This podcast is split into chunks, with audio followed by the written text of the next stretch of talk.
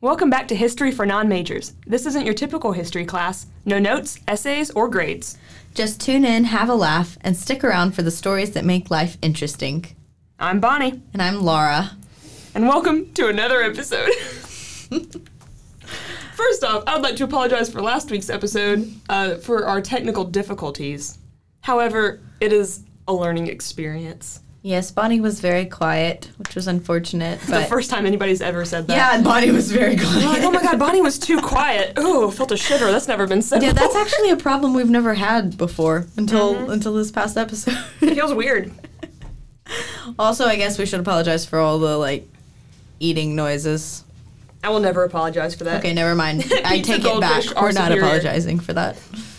Pizza goldfish are a gift. Yeah. Should be treated as such. Mm-hmm. So, um, how was your how's your week been so far? This is Wednesday when we're recording. Let me check my calendar. What has my last? Do You not been? remember? I don't remember. Well, I know you did Andy Craft. I did. I went to my little craft show, sold a couple hats, knitted up a storm, made some pom poms. So proud. Felt felt good about it. Yeah. And then tomorrow we have our, or tomorrow the next day we have my peer grading for my paper that I turned in 11 pages on because I had a crisis about my thesis and my subject matter, and I said, here you go.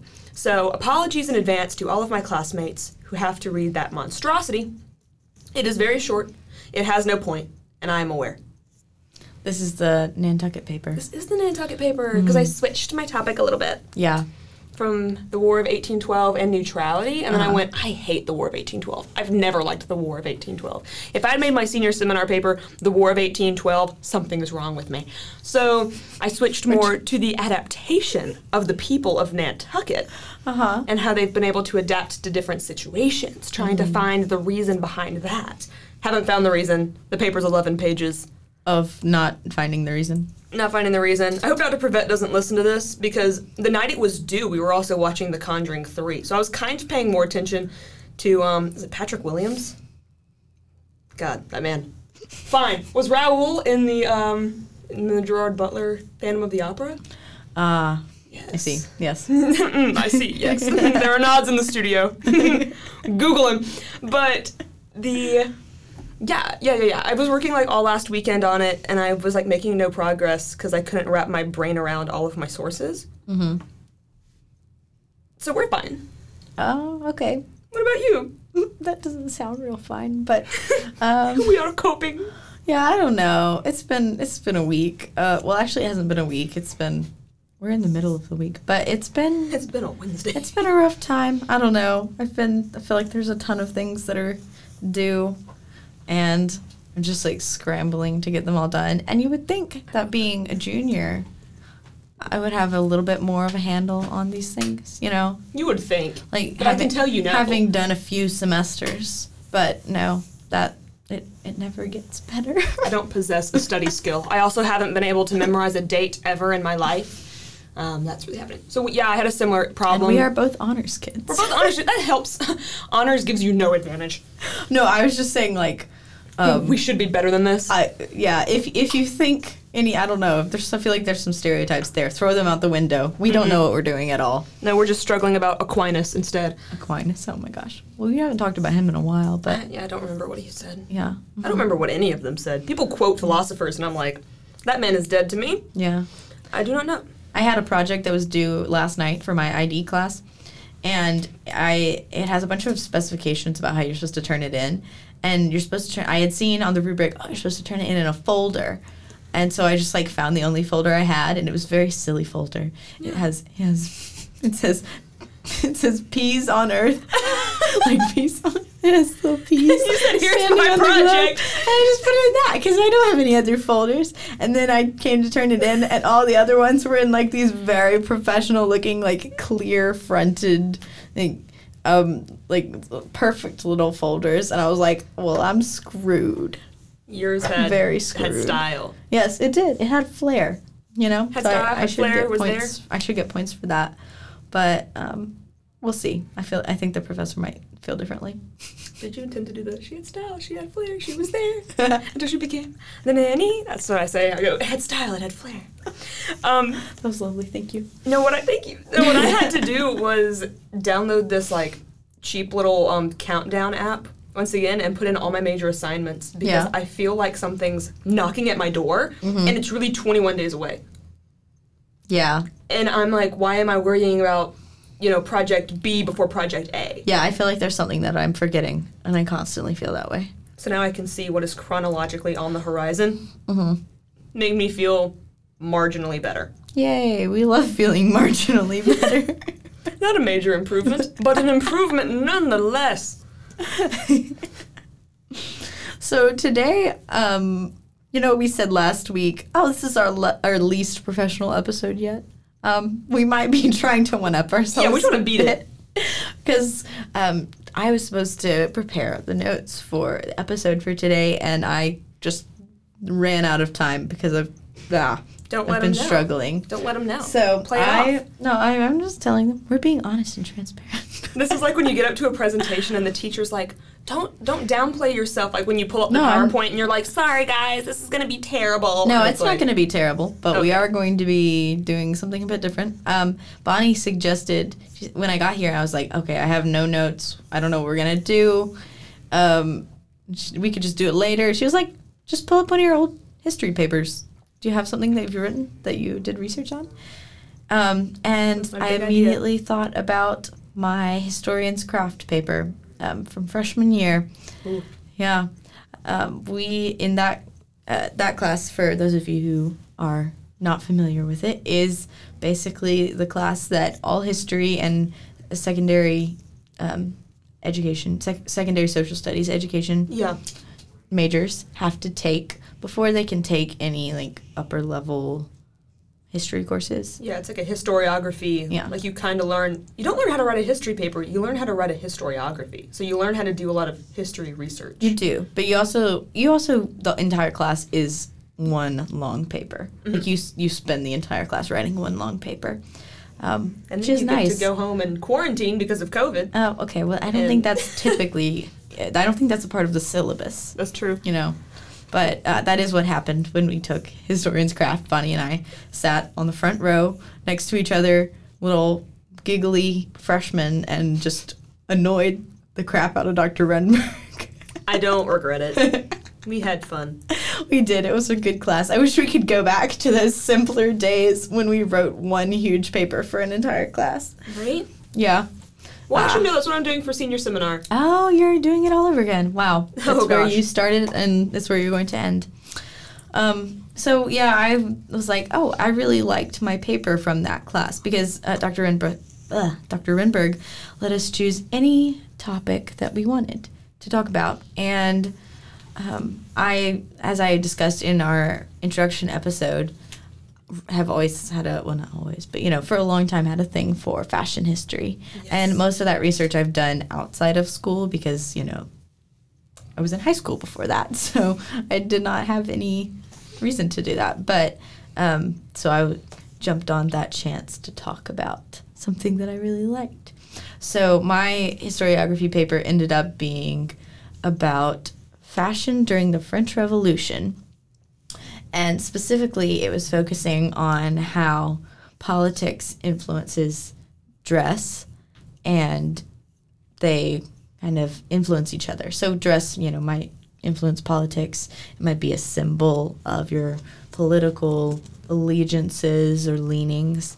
Um, they are intertwined. That is one thing i love about like material culture type studies is that um, it might seem like you're just studying objects or like you know pretty things but it's all tied in with what was what was going on during that time period with what the social structure was or you know what was going on with politics or just you know what materials were available to them. Like you can learn a lot of things about a society from their clothes and other objects uh, so I was really excited to write that. So I'm going to just talk to y'all about um, my research topic from freshman year, from COVID semester. I'm excited. And wait, did you do? And you mentioned French Revolutions. I assume that is all in France. I do remember being in the room when Renberg was like, "You got to narrow this down." Yes. when I orig- when uh, original I can't talk today. I'm sorry. When I originally started out, I was like, I want to talk about fashion, and she was like, okay. And I was like, yeah, I want to talk about like fashion history, and she was like, you need to narrow it down like a lot. That's Yeah. that's that's like everything. Because I mean, can you imagine that being like, I'm gonna write a paper about the history of chairs.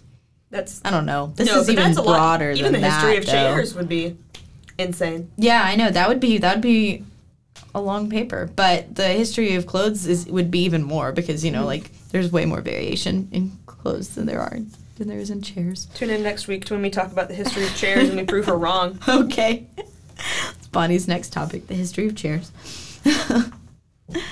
but so yeah, she told me I needed to narrow it down. I kept narrowing it down. I didn't narrow it down enough, and then I finally settled on the French Revolution. And she was like, "That's still kind of broad, but you can probably do it." And I was like, "Politics." I'm gonna do politics and dress in the Yeah. French Revolution. She was like, "Okay, good. That's a good topic." So, um, little freshman me learning how to do research papers. It's a good time. Um, so yeah, I was just um, I have a little presentation. I wish you guys could see the pictures. We Oh, can yeah, put some of the them on the. Instagram. What? Yeah, we did the little presentations with that. Yeah, we did little presentations, but we had to do them over Zoom. I did Alfred the Great. Oh, sorry, that chair is creaking. I did Alfred the Great, Yeah. Hmm. and I remember very little. I remember at like the entire semester wrapped up, and then I was like, I did that paper wrong. I think I went about my research wrong. Hmm. I think I went about a lot of things in the wrong way. Yeah. It does exist. It still exists. I was writing that in another research paper about mm-hmm. like Lawrence of Arabia at the same Oh, time, and that's I cool. think both are garbage. Oh no. Yeah, you tend to look back on things you've done in the past and be like, ah. Except for this one project I did for Wyma. That girl could put thoughts together. That girl had two brain That cells to rub together. the. Bonnie that was in that class specifically. Oh yeah, that Bonnie was superior Yeah. in every way. Oh gosh. the one that sits before you, n- niche, Yeah. nothing. Yeah, I, I'm looking back over this, and since then I have learned more about this topic. You know, and I'm like, oh, if I did this now, I could do a better job of it. And this seems like a very, you know, brushing the surface and that's learning. thing. Yeah, That's exactly. growth. That's a good sign. You know what that is? Growth. growth. But I'm just gonna um, walk y'all through this, and we can put some of these pictures on the Instagram because I know you can't see them because this is a audio. Uh, I talked a little bit about why um, why we study historical fashion and historical clothes, um, but uh, just a little bit more on that. It um, historical garments count as primary sources. So you know, in history we have primary sources and secondary sources, and uh, garments are primary sources that can provide insight into the lives of historical people and the cultures in which they lived. Um, they a lot of the time will show a perspective that you're not going to find in documents because you know for so much of history, um, the written history has been from a certain perspective. You know, usually Bias. Yes, usually the, the people in power, um, men typically. Um, but when we find historical clothing that's still in existence, we can learn more about just anyone who was wearing it. And that doesn't have to be confined to the people who were in power. Um, it's especially helpful when you study economic, cultural, um, material, and political history. Um, but it's just cool to get like a window into the lives of people who weren't writing those documents. Um, when we get into the French Revolution, we this is the the era when fashion magazines are a thing. So when I was gathering sources for my paper, I was able to look at these illustrations from fashion magazines. I also used a lot of portraits by artists like um, Vigée Lebrun and Adelaide Labille-Guiard, and also Jacques Louis David. I know all of these David. people. I don't know. French. I'm just gonna give it the American pronunciation. I know all of these dudes. You do? Oh, okay. I just I I'm got so excited. I was like, ah, Bonnie. She had such hope in her eyes. I did. I'm sorry. Okay. I also um a lot of kind of the like bigger museums will have a collection of extant garments. Yes. Um, so you can find pictures of those on their websites. So I used a lot of the Metropolitan Museum of Art in New York and the Victoria and Albert Museum in London. Those both have really good collections. What did you say? I just went Victoria and Albert. it's a good museum. It's a really good source. Um, okay, so and also there were a lot of oh shout out to Fred Guyette. oh, shout out. I gave him a sticky note that said my that said fashion in the French Revolution, and he gave me back about fifteen books, and most of them were not from Anderson's library. I don't think any of them were from Anderson's library. They were all from. Pascal. So um, yeah, it was pretty amazing. They were great resources. Um, I think one of them was just completely in French though. And I do not read French, so I was He able to use you some can figure it pictures. out. Yeah. No, I took it to Dr. Renberg and I was like, "So you know languages, right?" You just know you know languages, correct? Um, some more unusual sources that I also used that were in these books were um, police records from the time and a book about sumptuary law. What's sumptuary? Oh yeah, we gotta talk about that. Wait a second. I should just go and go ahead and talk about that. So sumptuary law, uh, those were laws that originated kind of in late medieval to the early modern period in Europe, and basically they prescribed certain clothing styles and fabrics for certain social classes. Okay. So it was like, oh, you are not nobility, you are not allowed to wear this, or um, maybe only the king is allowed to wear this certain color or fabric. Um, these laws had been in decline in France for a long time. They were they were not at their height in the 18th century when we're going to be talking about, but they still some of them still existed. Their main purpose was to distinguish social classes, um, especially the bourgeoisie from the aristocracy, because at this, you know, uh, leading up to the French Revolution, the upper class, like kind of merchant class that was untitled, was rising up, and you know they were becoming more wealthy, and they wanted to have the kind of, you know, place in society that the aristocracy had inhabited, but the aristocracy wanted to stop that. They were like, just because you're rich now doesn't mean you're as good as us. So, Can you um, imagine if you're just like, um, oh my god, what are you going to say? That's really funny. This is the worst environment in which to forget what you're going to say. uh, yeah, a little bit. Oh no, this is what I was It going to say. It can say. be edited though, so you're I- not. It's not the worst. It was a joke. It wasn't that important. I was like, can you imagine if you're just like goofing around with dyes, just like dyeing fabric with different plants, and you accidentally make a color that like only That's the king illegal. is. Yeah, Yeah, like you accidentally make like. I think a you just couldn't purple. sell it and you couldn't wear it. Like you could, ha- you could probably have it because they're it. not going to come into your home probably and find these Hmm. things. It's more like if you're flaunting it They or have if you're Sherwin selling Williams like like color sample, and they're just comparing it to everything in your home. Yeah, I, I, may, I don't think they had Sherwin Williams, but That's you know the image in my brain. that's good. I like that. Um, so a quick French Revolution timeline because it's always confusing. Thank you. In January of 1789, Louis XVI called a meeting of the Estates General, which was kind of like their parliament, but n- not a very good one. Um, in June, we have the tennis court oath, which is when the the third estate, so like the the common people, withdrew from the Estates General because they didn't feel like they were getting represented fairly, and they made their own thing. Um, the in July, we have the storming of the Bastille. Hey. August, the Declaration of the Rights of Man and Citizen is published, I guess you could say. Do you remember Yeah. that bad boy? October, we have the Wives' March, which is when all the angry, starving women from Paris went to Versailles and brought back and like forced the king and his family to come back to Paris. Did I say Paris? I said yes. Okay, cool. Yep. September of 19, not 19, 1792 uh, is when the French Republic is founded. And in January of 1793 is when Louis XVI was executed. So they didn't kill him right away. That's a common misconception. Um, in April, He had some time. things go fast in the French Revolution. So it's instead of years, it's months. Oh, Yeah. okay. That's why most of this is just months. In April of that same year, after, so Louis is executed in January. In April, we have the foundation of the Committee of Public Safety, which as I think most history majors at least know, was not for public safety. It was not. It, wasn't OSHA guidelines. Not very good at keeping the public safety, but it's called the Committee of Public Safety. That's the one which basically um, was in charge of all the guillotining. Oh, fun. Uh huh. Um, that came to an end in July, when in, in July of 1794. Sorry, so the next July. That went on for like a year before Robespierre was guillotined Okay. uh, because everyone eventually got killed. You yes. Just assume that know, you everybody kill here. and then you will get killed. Yes.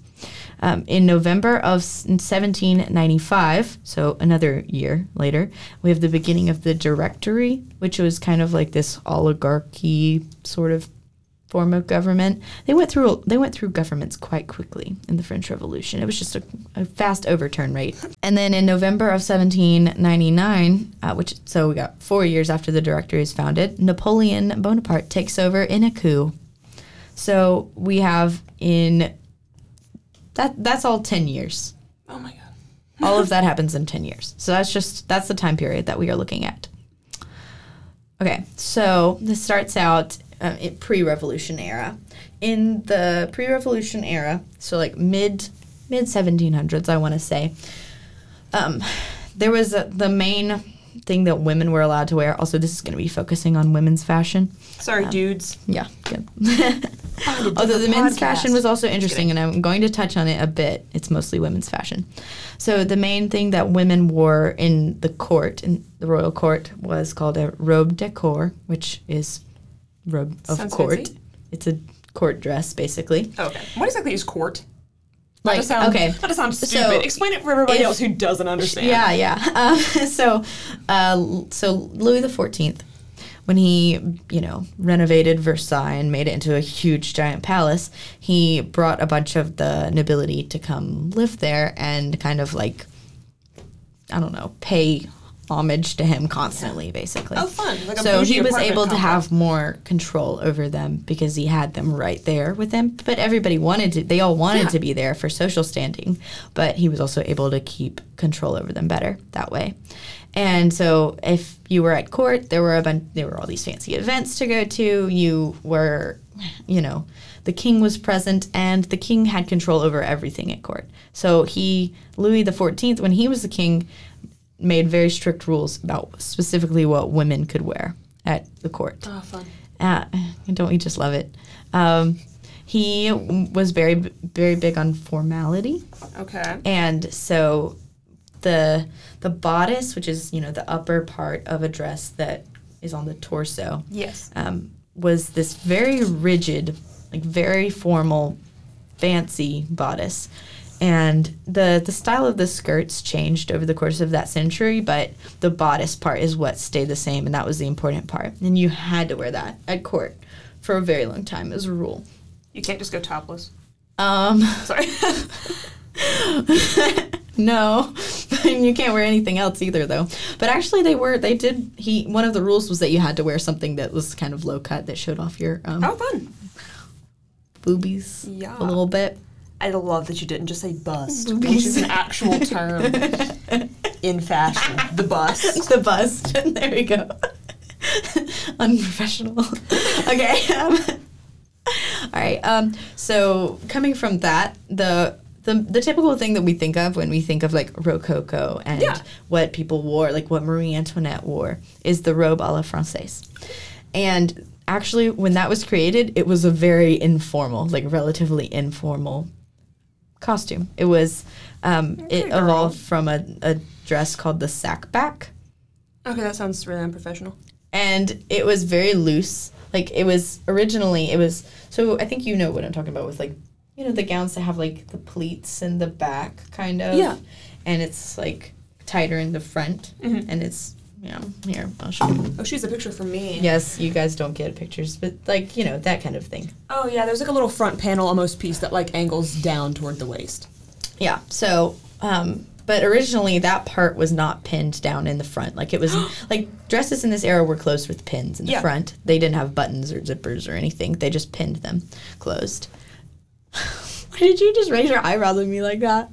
Ashton, can you wake they up? pinned them closed um, because you know you had stays underneath, which is the Ashton, can you wake pre up the version of. so we know that it's Oh, yeah. It's recording. You had so Okay, I'm you sorry. had stays underneath your dress, which were the earlier version of what would become corsets. So Yes. you could pin it to your stays without pinning yourself, Your without stays are stabbing different yourself. than your corset.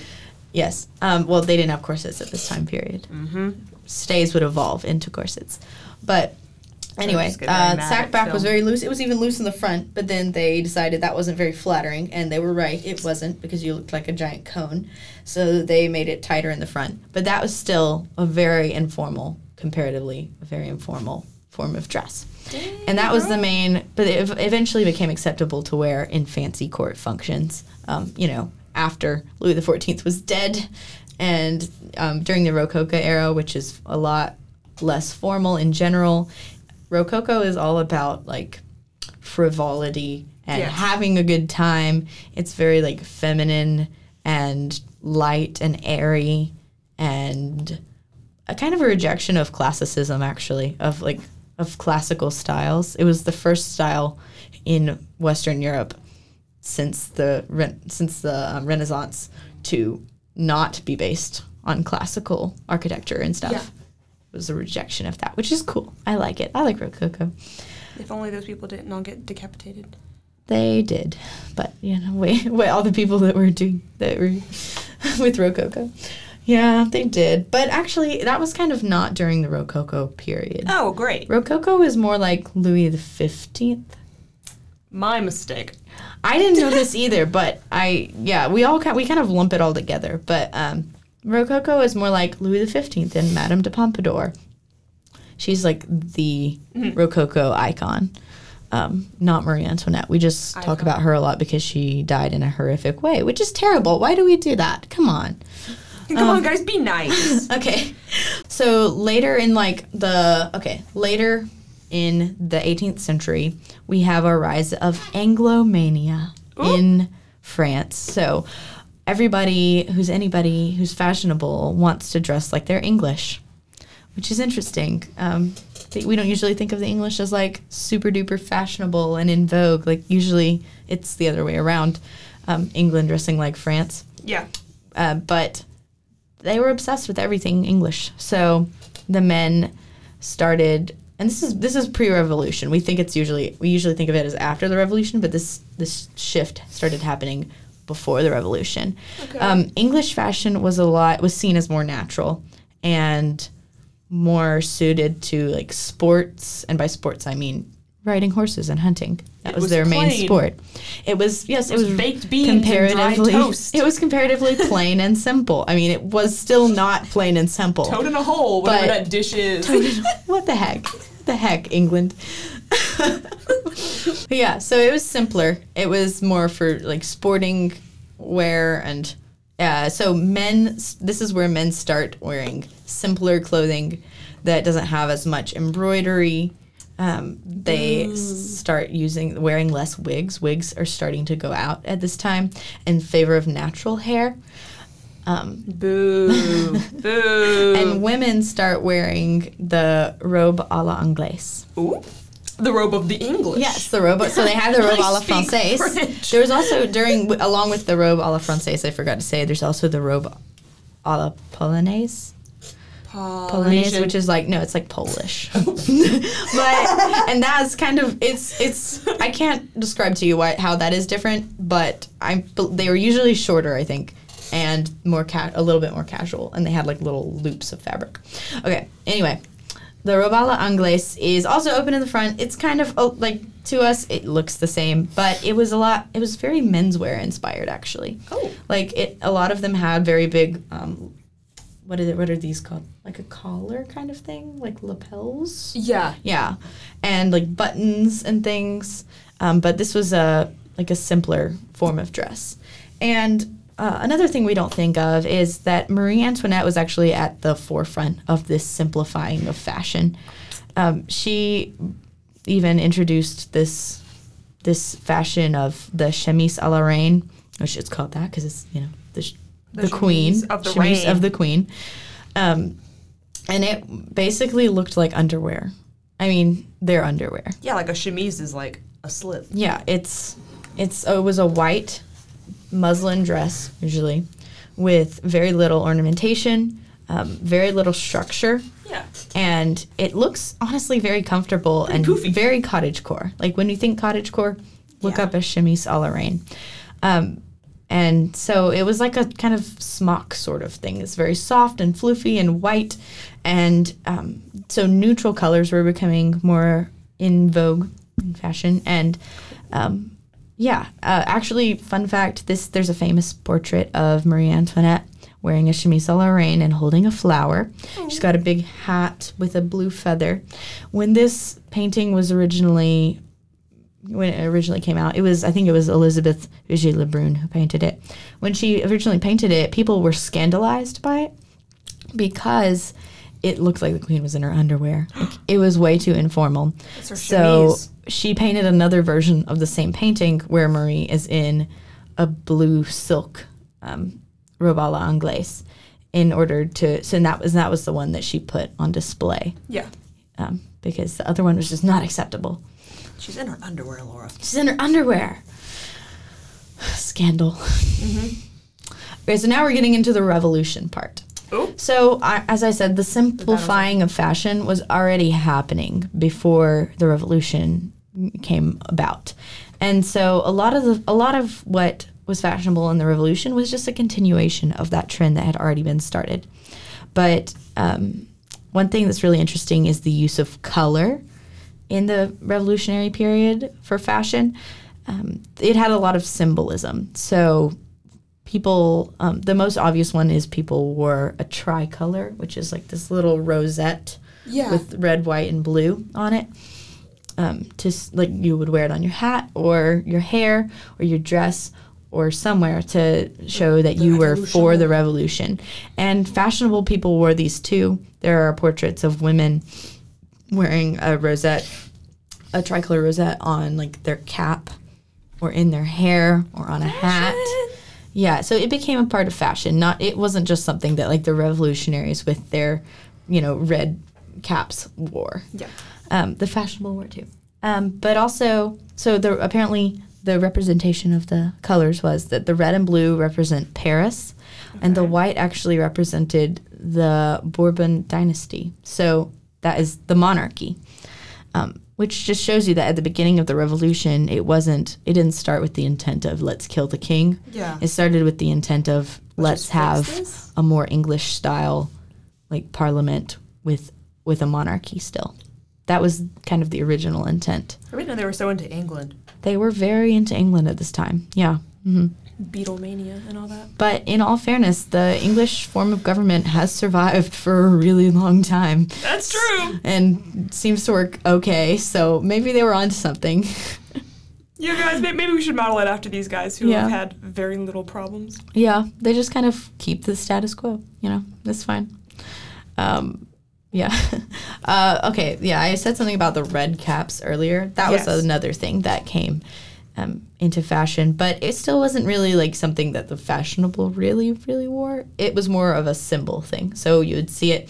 It's just a kind of structureless red hat that's a little bit pointy at the top. Structureless. Yeah, see, it's like kind of just like a floppy red hat. Oh, it is ugly. It looks like a gnome's It, hat. it is ugly. Looks yes. like a sleeping cap that like Ebenezer Scrooge would wear. and it was more used in like paintings and illustrations and so and you know really zealous revolutionaries would wear that too um They're really dedicated to their cause to wear that out in public. because it's ugly Yeah, I'm just rude now. I'm just bullying them. I'm sorry. yeah um though a lot of the time uh, women who were okay so you know during certain stages of the revolution it was very progressive and you know uh, people were advancing rights for women and like universal suffrage and very revolutionary very extreme things like things that were seen as extreme at the time and some women took to wearing the bonnet rouge which is the ugly red hat as kind of like a feminist symbol of like yes, we are revolutionaries too, and we deserve rights too.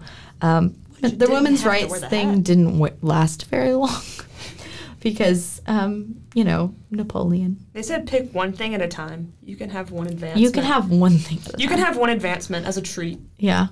Um, Napoleon was not really for the whole women's rights thing, so it, it disappeared rather rather quickly. Um, let's see. I'm looking through my exile that guy. paper. Who who should we exile? Oh, Oh, Napoleon. oh, it's almost like they did. Oh my god. Oh my goodness. My basic knowledge of Napoleon. What other basic knowledge of Napoleon do you have? I oh my gosh, I don't even don't even ask me. Don't even ask me. I Oh, I forgot. I forget so much about Yeah. He got exiled twice to different islands. I do remember that. So, yeah. Um, I forgot to talk about hairstyles. I, well, I said I talked a little bit about hairstyles, but for women, hair. Um, so we always like, you know, we see things of like the women's hair that went up really, really tall Yes. pre-revolution, and they had like fancy things in it. Uh, most of those are political cartoons, so they're not super accurate. But it was still tall. It just wasn't as tall as it is in those pictures. Um, but hair during this era stayed very large, but it became more like a fro. Like like they were Oh. I mean it is very it is very actually inspired off of um, people of like the hair of people of African descent. So they were kind Oh, wow. of doing a little cultural appropriation there. Wow, we can't avoid it. Ah, no, we can't. history. So Oh, it, it stayed big and tall, but it became loose and abstract, kind of like just a mass of frizzy curls with in, some. in the way that white women's hair can. I, I- totally, yeah. No. Oh god. Um, and it had like Oh, little, uh, maybe a few like curls hanging down in the back. But some women would wear it natural. Yeah. Like some women would do the frizzy curls that with lots of powder, um, which you will see as like it's it just it's like a yeah. She just made a big gesture with her hands. It's like, yeah. yeah.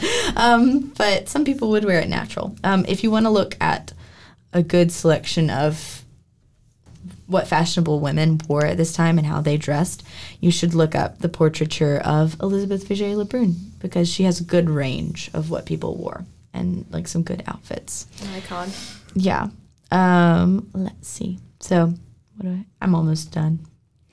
Okay. So later on in the revolution, especially under the directorate, which was that oligarchy thing I talked about later, right before Napoleon, um, that was when Greco-Roman styles became very popular. So that is where we see women wearing their hair completely natural and in updos. So this is think think Jane Austen Okay. a little bit, but even Oh. more like a Greek statue. Okay, yeah, yeah, yeah. Because they would do those like I don't remember what they're called, like rivulet. Like they would do like those tight curls Yeah. beside their face to frame Yes. the face, and they would have these like frizzy little curled bangs. Hmm. I forget which version of, of um, Pride and Prejudice it is. It's maybe the mini series because people were like the hair is more accurate. The hair is more accurate in the mini series. Yeah. But yeah, that was like, that's ugly. the kind of hair that people had during this era. And then the idea was that Greece and Rome had these ancient democracies and they wanted to, you know, imitate the democracies of ancient times. So they also imitated the clothing. So we have um, That's how you get people really just went all in. Like they wanted to look Oh. like they like they wanted to look like a Greek statue. So they would wear women would wear dresses made out of this semi-transparent white fabric. Um, Scandalous. it was it was a little scandalous. There's a that's a cartoon about it because it's like, oh look, their dresses are so like delicate that you can just see literally everything. Um, that was a Ah. criticism of this style. Um, and honestly, the high bust line is not super flattering on a lot of people. No. Because it was like the waist was just right under the bust. Is it that just went Empire all the way up. Yes, this is the empire style. This is that is what Mm-hmm. this is where we get empire because it, this Greek um, Greek and Roman inspired thing stayed in fashion through Napoleon's time, and that was the empire. So we call it empire style. Yeah, Oh my gosh, the waistline right under. The, Okay, yeah, the, like those tunic shirts or whatever from the early 2000s would do that. And it'd be like a tiny little like imperial waistline and then like a tunic shirt that like flares out. Yeah, we're just standing here with our hands like right under our boobs. Um, then you guys are just keeping them there. just like, well, to create the illusion. Um, yeah, it looks good in a painting. I can't. It's like watching people walk around in it. It's the style. I won't say it's the style from Bridgerton. I never watched Bridgerton, and their style is It's inconsistent. what Bridgerton is trying to. They try to be. kind of be inspired by. Shout out to that scene in Bridgerton where she freaking tight laces a corset and does the obligatory like, oh my god, I can't breathe. Okay, first of all, you would never tight lace Yes. a corset uh, during this time. Yeah, Well, they no, didn't no, actually have she corsets tight-laced during the this corset time. and then wore an empire waistline, so you can't even see her figure Yeah. in it. They just wanted the corset scene. During this time, you still had stays, I'm which the upset. different a lot of the difference between stays and corsets is that stays didn't they were they were they had boning, but they were more of just fabric with some boning in it. Yeah. and it the goal was not about your waist. It really What was wasn't. your bust? but right? the the um stays during what just I was gonna the stays during Ashton's like, stays what you whining during about? No, I was laughing about some boning. Fine. Somebody. Oh, oh my gosh! No. Hey, we just talked about whales. Uh, Whales. but, hey, um, this is where the sperm whales come in. Oh my gosh, yes.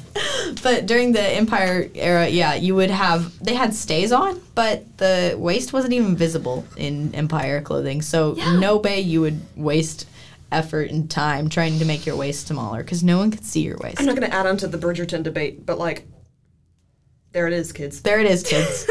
yeah, pretty much. Um, yeah, so that is we're coming to the end of this. Aww. a, a couple of so yeah if you want to see examples of this era of the empire style uh, you can look up um, josephine bonaparte she was a really she's a really good example of this also therese tallien was a fashionista of the time so there's some portraits of her that show this style um, yeah, men tried out the Greek and Roman thing, inspired thing. Like some people wore togas for a little bit, What? but it wasn't practical. No, no, but I'm not gonna say it is. But like, they what? They wore like togas and stuff. Like The over- men. No, no, like just as Can you imagine the first man to be like, I have a statement piece. yeah, I'm gonna go to the post office in my toga. Oh, yeah. But my then it was lord. not practical for everyday wear. Well, togas were not it, not created to wear out in the street. No. They were created to wear in like the Senate and if you're fancy. Mm-hmm. But they don't understand how history and stuff works. They get they got confused. Shout so out Thomas Jefferson. they Oh tried my it out and they decided nope, this isn't for us. So instead, we have this is this is where we get the start of men wearing plain black suits. Oh. This is where that We're starts, and it never ever has ended. We're just staring off into the distance. So as soon as you basically, men are wearing Oh. okay. Men's formal wear of today in the West has basically not changed since 1800. In the last 221 years, it's not changed. All right, Laura, you get to change men's current formal wear. Women's wear. fashion is changing all the time, but men they were just like, nope. You get to make a drastic change to men's formal wear. What are you adding? What are you changing? Ashton looks sad. Ashton, what are you adding? What are you changing? mournful. I think I'm just seeing like the root of like every Oscars complaint I've ever had. Yeah! So Yeah. one of my favorite yearly traditions that has happened once, but I, I hope to be a yearly tradition, is sitting with Haley Chrysler and just eviscerating Oscars outfits. As you and it's should. only the men, and it's only their plain black outfits. Like sometimes we'll be like, I don't love that fabric on her. I don't know what her designer's doing. Like they apparently had a feud, and her designer wanted her to look hideous. I don't know. Yeah. But with the men, we're just like date. boring, boring, next, next, boring, boring, boring, boring. Mm-hmm. Oh, Timothée Chalamet wore something vaguely interesting this time around. He doesn't usually. It's usually a black suit. It's typically a black People, I feel like men have been doing better in in red, red carpet fashion recently. Hear me out. It's just Lil Nas. they design, Billy and you can don't know. That's- wear. that was still Oh, that was still the Billy a basic that was still basic black suit that ball gown thing. But I have I have two options here. Mm-hmm. We have men just start wearing pajamas. Suits are illegal. Pajamas are mandatory for Okay. six months. Yeah. Mm-hmm. And then after that time period, they're allowed to wear whatever, but suits are still banned. We just give them a reset period. Oh, okay, so they have to be it might need to be creative. more than six months, like two years, Okay, like a two year, and then how long are you for it, for it banned? to sink in, like Okay. in the as a whole Okay. society. You know. And then because you start getting like new styles of like men's out pajama wear. Oh my gosh. out and about. Um, my other option, and I was texting Bonnie about this earlier. If you Mm-hmm. heard the buzzing, that was me being just the worst sound guy, Okay. Mm-hmm. deliberately deal with that later. sabotaging us. Um, but Male uh, corsets. Male corsets. Oh, those Were were, a those thing. were a thing. Yes, yeah. no, we bring them back in a big way. Okay. Like nice, beautiful male corsets. Mm-hmm. Like, okay, I know, like, corsets bad. Like, body Actually, there, there's a style for corsets right now. corsets. You can't see if you're a listener. I'm doing soy face. Um, it, Like, mm, it kind of. it kind of it does something. I don't know. Yeah. so, I, I um, almost pajama I wear wish. becoming formal fashion and a return of corsets. Those are my asks. That's it. I'm gonna do an entire episode about the history of corsetry. Please God, wait. Where would you? What? What would you change or subtract from men's formal wear? Oh, um, I currently. want more color. That's all. That's we just oh, bars on the ground. Bars on the ground. the bar is a tripping hazard in hell, and yet we. Well, like, I mean, I said that the black suit thing started here, but at least at the beginning of the black suit thing, Yeah. people wore silk waistcoats under the suit that you could see that were like, like beautiful, colorful patterns. I'm so at least that was something. yes. No one. Also, I there's a about guy. Zach Pinsent. He's like Pinsent tailoring. Yes, yes, Zach Pinsent. we follow the he same dresses like he is a Regency man, and his outfits are very colorful. They are. Yes. Well, I go. I talk about He Victoria makes all his clothes. I've seen it a lot, mm-hmm. and I just again it was after this period, so it's like okay, boring suits, boring suit cut, whatever. But then they would just wear these like intricately embroidered like floral waistcoats. Um, Victoria. Oh yes. so of course I'm just discussing Victoria. yeah, is But the they would waistcoats. That was their one waistcoats. interesting item of fashion. I think I think Ashton just googled pinsent tailoring and, And then just is covering his mouth like he gasped audibly. is that what you want men to wear? Oh yeah, oh yeah, oh yeah, oh yeah. Are you okay? You good? He's having a mental reset. I just wish that's what the Oscars looked like. No, the I have a Oscars better look like time. this man. It's good. It's pretty. the way that the way that the Met Gala especially just like Mm, pick, Met. we'll we'll pick a theme, I love the Met Gala. but then they just I love the Met Gala. I want to be invited to the But Met men Gala. are still boring at the Met They, Gala. uh, women are boring too. a I little mean, bit, but they if I went to the Met them to be Gala- Yeah. Okay, but hear me out. Their black suit universally throughout history for men, bad, bad move. Bad. But it does mean that dressing in like period appropriate clothing is weirdly easy for men so long as you only go back to like 1700s max, you know? That's The only true. thing that changes there's like, a the big cut. way in which like if you wear like nice dress pants and a white button up and like a red vest Mm-hmm.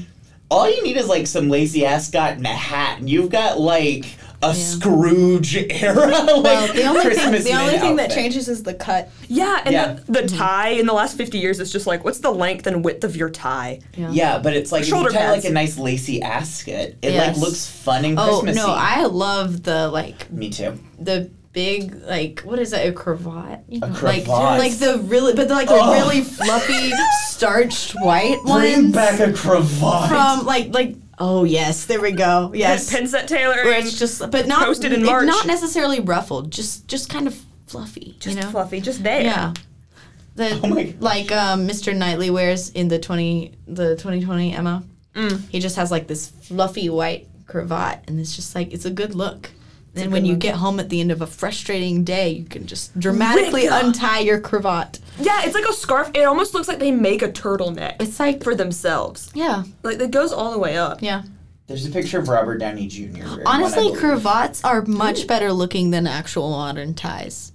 is that not What is he wearing? I think it's a scarf, Show me. but I can't tell But no, I mean the jacket. That's Oh. interesting. It looks like a It is. tiger. It is weird. It's like a tiger print. Oh, uh, that's just he's wearing a scarf. Well, maybe I don't know what a cravat looks like. A cravat Okay, looks wait. like this. Bon- Bonnie's finding you a picture. No, I do. Okay, I like that a lot. Yeah, Right? it's, it's a good look. The cravat's a look.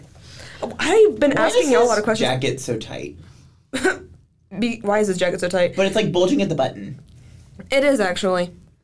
Maybe Yeah, because it sitting. very tight. I don't know Well, what that's about. If he's sitting, he needs to Oh, but then it. okay, wait, but wait, because like, here I'm, I have to find a picture.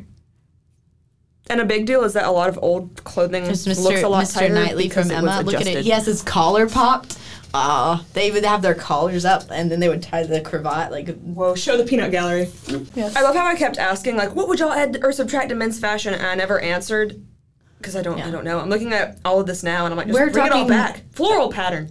Right now, we're talking at about uh, I just we just referenced the 2020 version of Emma, and it was a really good movie. It has Anya Taylor Joy in it, but um, that is more Regency. So like the, thing I'm talking about with the French Revolution is more Empire, which is right before Regency. So Regency is like kind of end of the 18 zeros. I don't know how to say that. And then like the 1810s. Yeah. That's where it starts getting more colorful and like shorter skirts, and it moves away from the Greco-Roman Roman influence. It Yeah. stops being so hardcore Ro- Greco-Roman cosplay and starts being its own thing. Greco-Roman cosplay. That's what that's what the Empire eras of style fashion is. just cosplay of different things. Yeah, that's what. But that's literally what Empire style is. It's like they were trying to look like they were in Rome. But they couldn't do the togas. They couldn't pull it through. Yeah. Oh, and uh, to uh, a couple notes to end on. I one thing I forgot to say when I was talking about the colors is that people would color code their outfits to represent their political allegiances. So like do. there was a certain color um, scheme that you would wear if you were like pro Catholic Church. This seems like a very And- obvious way to just be like, oh, I know who to beat that man up on the street. You know? Yeah, uh, but it was usually like- women who would wear that. So you probably wouldn't beat a woman up on the street, would you? I don't know. You're like, She's oh, making a I'm face. gonna, I'm gonna talk about Sarah badly at book club because I saw her wearing blue the other day. She was day. wearing black and red. Black. Yeah. It was black, red, and white for the for the um, Catholic Church. Laura, I have a question. Yes. So we're talking Napoleonic. Mm-hmm. Follow up. Follow up. Okay. How period accurate? There's so much wrong with this movie. Okay. How period accurate are the clothes in Les Miserables? The movie. Well, Like, that well that is later. is it? Yes. Yeah. I don't know history. It's not the It's French in- Revolution. It's like the mini revolution that happened. Like, It's in the 1830s and 40s. I want to say. I just saw an outfit. It was that like the Summer Revolution or something. Of um, who's who's the one who's in Fantastic Beasts and also Les Mis? Um, Oh, Eddie Redmayne. Eddie Redmayne. This outfit reminded me of him in that movie. Yeah. Yeah, That and, and I mean you are not wrong because men's fashion stayed the same. that's fair. Okay. Um, the I wish if me in- just dressed like this. the absolute in the okay these in the people. Les Mis movie though, uh, there's one scene where Amanda Seyfried wears a very like a quite good. She has some quite good examples of 1830s gowns, which I really like 1830s gowns. Actually, they have the Mm-hmm. really puffy mut, like leg o' mutton sleeves yeah. and the really flattering neckline that kind of goes like that. It's like a Correct. V, a I am little bit of nodding. a V. Correct. Yeah. Anyway, that's not the point of what I'm talking about.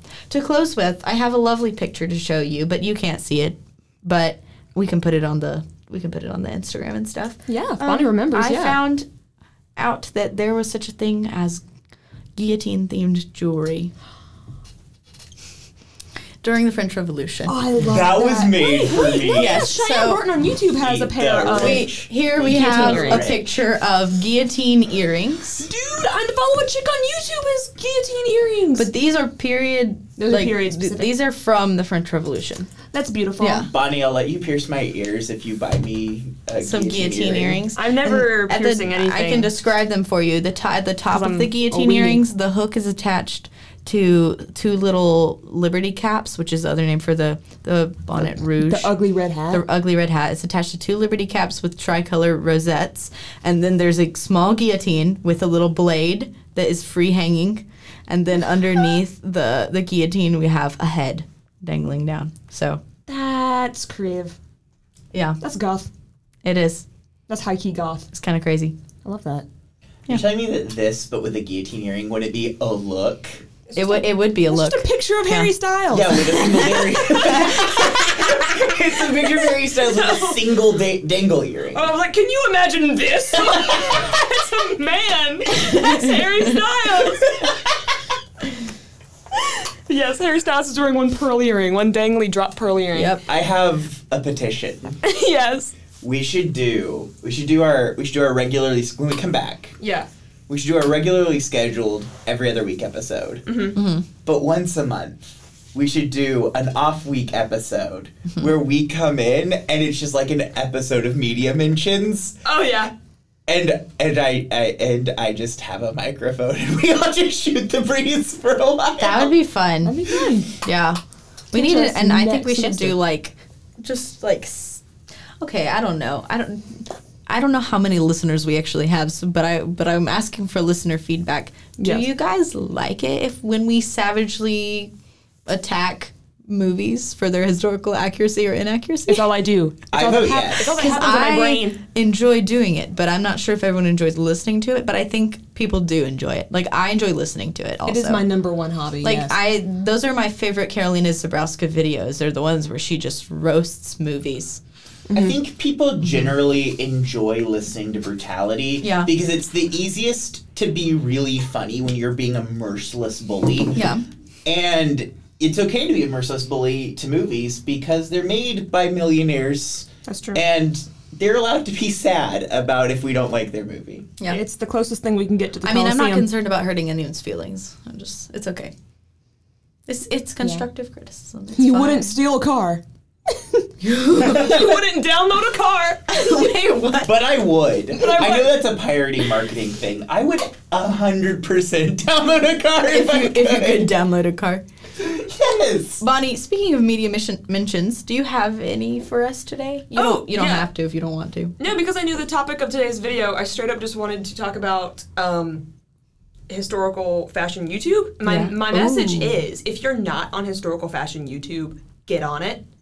Um, Amen. There is the variety. There is Karolina Żebrowska funny skit comedy. Mm-hmm. There is, oh my gosh, Bernadette Banner spending 40 minutes hand sewing, like 40 minutes in our time, days in her time, hand sewing to as close as historically accurate as she can get a set of like late 1800s like like pair of drawers like i or like a set of combinations and i'm like oh my gosh my mom's like what are you doing and i'm like oh i'm definitely not watching this woman sew 1800s underwear Yeah. that's definitely not what i'm spending my friday afternoon doing A lot of these videos you could use as tutorials, but I think most of their viewer base just wants to watch oh yeah it. It, it's the satisfaction of watching somebody like like speed go through a craft Yeah. but also like she does a really good job of just explaining the method. I think you watch her videos and she'll take a pause and she's never like, "Oh, I'm great at sewing. This is what I'll do." It's also a great experience to see like how hard and complicated sewing is even from a mm-hmm. pattern Yeah. And just the things that she accomplishes. Like she just finished a thing on um call them hidden pants, but like like the split skirt, Yeah. like like bicycle pant, like Bernadette Banner is great. gosh, ah, there she, is, kids. If you're looking for like She's one of those popular historical fashion YouTubers. her videos are just like calm. Like if you just are looking for something to watch, uh, like a really long video that just calms you down and you don't really have to pay attention to, but it's just going on in the background is Yeah. Just watch Bernadette Banner sew some pants.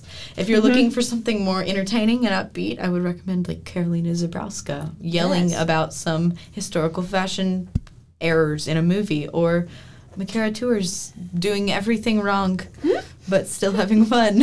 Okay, but also if you're hectic like me, here's something that occurred to me as like me marketing these YouTube channels to myself. If you're not immediately interested, here's the reason why you could be. Yes. Because have you ever seen the scene from Legally Blonde? Of course, yes. Where Elle I think this is I think this specific line is from the musical specifically. Oh. The same scene happens in the movie, but I think it's a different line. She walks into the store, it's a dress shop, and she's like, "Yes, this Oh. dress just came in. It's from like this year's." And Uh-huh. she's like, "Oh, you Can't use that stitch. it, it's the with a half loop stitch on China silk." And she goes, "Uh huh." And Elle goes, "Oh, but you can't use a half loop stitch on China silk." It'll pucker, and you didn't just get this in because I saw it last May in, uh, in last May's Vogue. I'm not about to pay this year's price for last year's dress, and the, Mm-hmm. so you the- just want to be able to do that? right. If Yeah. you watch these channels, you'll be able to like sick burn Yeah. no, yeah. dress ladies for your Yeah. engagement dresses who are trying to rip you off because Mm-hmm. you know more about half loops stitches than they do. And Uh-huh. it's something. That's it- true. And Yeah. when you learn to sew a little bit, or when you watch these people do it, you either get an appreciation for like handmade things and how things have been done throughout history, or you walk into the store and an unfinished hemline makes you want to throw up. Because that's what happens to me. Is I see an unfinished hem or an unfinished seam, and I'm like, it would have taken you half a second. Yeah. Get a serger. You then know? you also go through stores and look at things and go, I could make that better at home. Are you going to make it at home? Probably not, but you'll still think that. It takes a while. Back when my mom was in high school and had more free time than I did, um, uh, she would like pick out a pattern and then just like make a dress over the weekend. Oh my gosh. And I was like, I wish I was oh, your mom. right. Not that I wish I, you were my child, but like Hey, mom. I don't know. She you'd- backtracked you'd really be quick. A, you'd be a pretty good She kid. said, "I don't want to get stuck with you. Hold on. It'd be kind of fun. I think. Um, I hope it's a little fun. that's a that's a good suggestion. Who are your favorite ones? Do you have any other ones? Abby Oh Cox is great. She Abby Cox is really she good. does her she does such good research. She she will give you lots of information. That is true. I think based on like the time periods that I'm interested in and like the way the algorithm works for me, it mainly comes up as Karolina Żebrowska and Bernadette Banner on Yeah. my page. Um, and then of course they link off to others because this is like a whole community people. Yeah. Oh my goodness. It's so it's intense. Which is, is really great. Like it's Oh, there's this a lot of one lady. costume. Um, her YouTube name is Sewstine. okay. So she um, she's a doctor, Mm-hmm. but on just like in her free time, she makes gorgeous like um, 18th century dresses. they always do. They're I like, feel yeah, I do this so and then in my free time. Under accomplished. yeah. Yeah. I think that's what happens though when you work like. It happens a little bit more when you work like a nine to five and they're not giving you homework. hmm I can't wait to not have That's homework. true. You won't have to have homework. Oh my god, I'm gonna learn to bake bread when I don't have homework. What are you gonna do when you don't have homework, Laura? I don't know. Can't imagine it. I, maybe I'll try to learn how to sew beautiful oh, yes. historical dresses. If you don't, I'll be very surprised. oh, I. I hope I do. I, hopefully, I will have more time. I guess I yeah, because you won't have homework. Oh my gosh, you were just saying that. Yeah. That's so crazy. So I'm saying, like, when you, like, what will you, it sounds so crazy. This is such, like, a 21 year old thing to say, like, in mm-hmm. college. I've mm-hmm. been do- in public school for 13 years. I overdid it, and now I've done college for almost three. Are you still overdoing it? I'm still overdoing it. Yeah. I'm mm-hmm. burned out. My brain cells are shriveling, and dang it, I just want to bake bread, you know? Yeah. And they're like, why can't kids do anything these days? And it's like, because I have homework, Yeah. and I just want to, I want to bake bread, and I want to sew, and I want to. Uh. That's what I was telling people last night at Andy Craft. They were like, oh my god, I can't knit. I could never knit. And I'm like, it's just a bunch of YouTube videos. Mm. Yeah. That's true. Knitting it's- is yeah. It's not tons hard. of YouTube. I'm yeah. When I when I don't have homework, I'm going to dive deep into the world of historical costuming and go to all their events and wear the cool outfits. And yep, Go, let's do that's what, that's what we're gonna do. Speaking as a nurse, Yes. Speaking as a nurse, You do have most skills are simply a few YouTube videos away. Oh my gosh. Need to learn how to stick it in G-tube? There's an, there's a YouTube video for that. Need to learn how to stick a calf? There's a YouTube video for that. Oh, very IVs, disturbing. shots, injections, assessments. It's all on YouTube. Oh my gosh. Thanks, Beautiful. Level Up RN. Love that. So it's Shut like up. five. She taught thirty. me- Do we want to? My vaccination periods ranges. Oh wow. Yeah. I hope um, I hope I've picked up some things um, subconsciously from all my dad's uh, continuing education um, pharmacy license lectures. I need to go. Oh yeah, Laura does need to Can go. we do an Laura needs to outro? go. because we're, An as we just outro. discussed, we're busy college people with Yeah. busy college things to do. Yeah. And she has places to be and things do. to do. Also, I might attach on the Instagram the cute little burnt pie that I drew throughout this entire podcast. That is cute. Thank you. It'll be on the Instagram. Aw. We're gonna be uh, releasing pins. Of, Yes. This Merch. burnt pie. Um, we're gonna be releasing merch, and that's gonna Can this be an one of them? enamel pin. Yeah, that we're The gonna be guillotine releasing earrings? homemade guillotine earrings produced handmade by Bonnie Could Frick. do that. A lot, lot of Um, shrinky dink action right there. That's true. Okay, there we go. we'll do it. Well, Sorry, oh, I don't know what a shrinky dink is. What- what- So, but I need you to know that in my mind, what you just suggested was that we build full size guillotines and we use a shrink ray. no, no, no, Yep, no, no. that's definitely what it is. The detail is exquisite. the detail is amazing. No, a shrinky dink is is it's shrink plastic. It's you draw on a sheet of plastic and you pop it in the oven and it shrinks down. Um, very good for earrings. Very good for crafts. I also built a small model guillotine as a project in seventh grade and I never got it back. Quick announcement before we sign off. Next week we are going to be doing our Christmas episode. I guess Christmas slash Thanksgiving because our Christmas break right now is super long. So we will be taking probably a break between the semesters because I don't know how to record a podcast remotely and we all live in different towns. gonna drive to Columbia. Yeah, but Or, then we can't know. even record Oh, that's true. in Columbia. We My house have I don't a place. mics. Yeah. Ah. Wait, could we have access to this room? We break it. Well, we're gonna break into the makerspace. That is a threat. Um, and we're gonna record a podcast, and then we're gonna leave. No, okay, no. We're gonna take probably a, a couple week at least break for the semester because we don't come back to school. You won't be here until like January Yeah. something. So maybe that'll give us some time to write some episodes in advance. Yeah. Tune in for our fun little. Don't know if it'll be themed. Fun little Christmas November Maybe um, we'll episode. be. Who knows? Maybe we'll be able to do it. We'll be able to release an episode once a week next semester if we get some episodes written over the break. That's true. If we get our crap together, Unlikely. Oh my god. Mm-hmm. we won't amount have of any. Hey, you won't have any papers or projects to work on over break. Oh my god, I'm only taking 13 credit hours next semester. I don't know what to do with myself. You look like you're gonna cry. I might cry That's actually. exciting. I when I say I have like academic burnout, I mean Yeah. like I'm dead. Like my mom's like, "Are you thinking about grad school?" And I'm like, "I can't. I can't. Yeah.